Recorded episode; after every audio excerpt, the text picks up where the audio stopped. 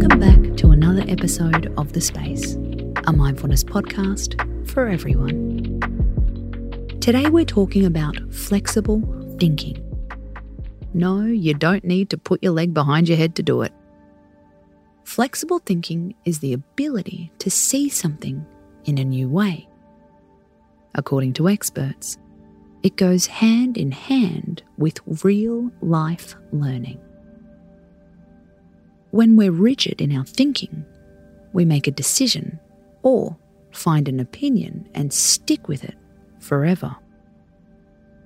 When we're flexible, we're always open to new ideas, learning and evolving. And it has a ton of benefits.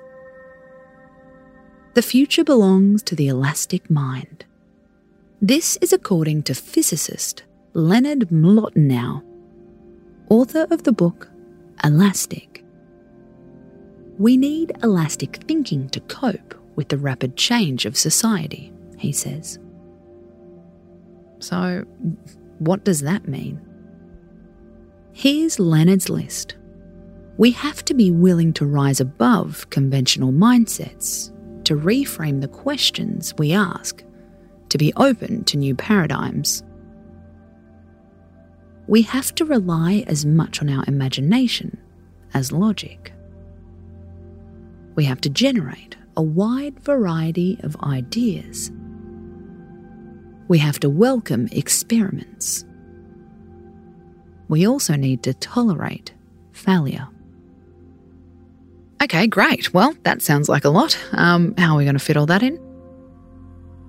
The good news is we can all get more flexible in our thinking. It takes practice, but it will be worth it. You'll have your legs behind your head before you know it. Well, metaphorically, of course. Step one step out of your bubble. Like it or not, we have a tendency to surround ourselves with people who are similar to us. Research shows the first thing we notice about people are their race and their gender. Ugh, that's a tough truth to swallow. Thinking about your friendship group, the people you gravitate to, the people you follow on socials. Have you created a bubble? You can whisper it.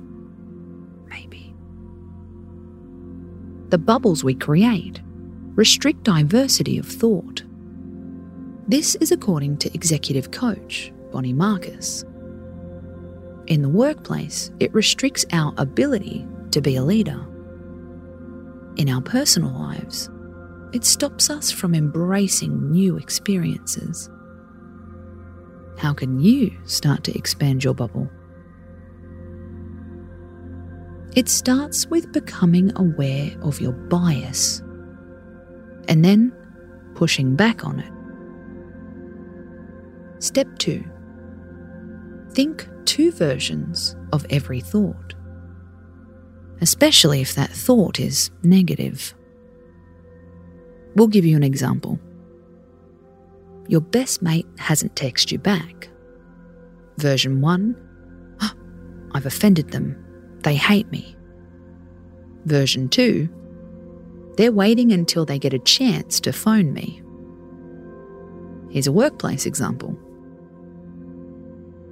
You got passed over for a promotion. Version 1 I'm a failure, I'll probably get sacked soon. Version 2 They've got my best interest at heart. They know I'm not quite ready, but they're nurturing me for great things. This is the basis of cognitive behaviour therapy. Your thoughts do lie to you, very often, in fact. We have a choice whether to accept them or challenge them. Step 3 Embrace the hearty debate. This is very different to a blood boiling argument. Any passionate debate can be exhilarating for all parties if you come from curiosity not aggression. One simple clue is to check in with your body. How does this debate feel physically? If your body feels tight, restricted, and ready to pounce, you're in fight mode. Press pause. This isn't flexible thinking, it's conflict.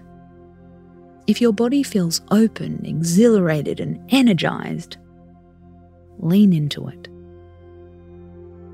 You might still think you're right, or you might totally change your mindset. Elastic thinking isn't about sacrificing your voice. You can still have an opinion, just don't cling so tightly or make it a core part of your identity. How can you flex your thinking today? In a convo with your kids? In a debate with your partner? In your next team meeting? Remember, the future belongs to the elastic mind. Don't be so stiff that you're left behind. Space out.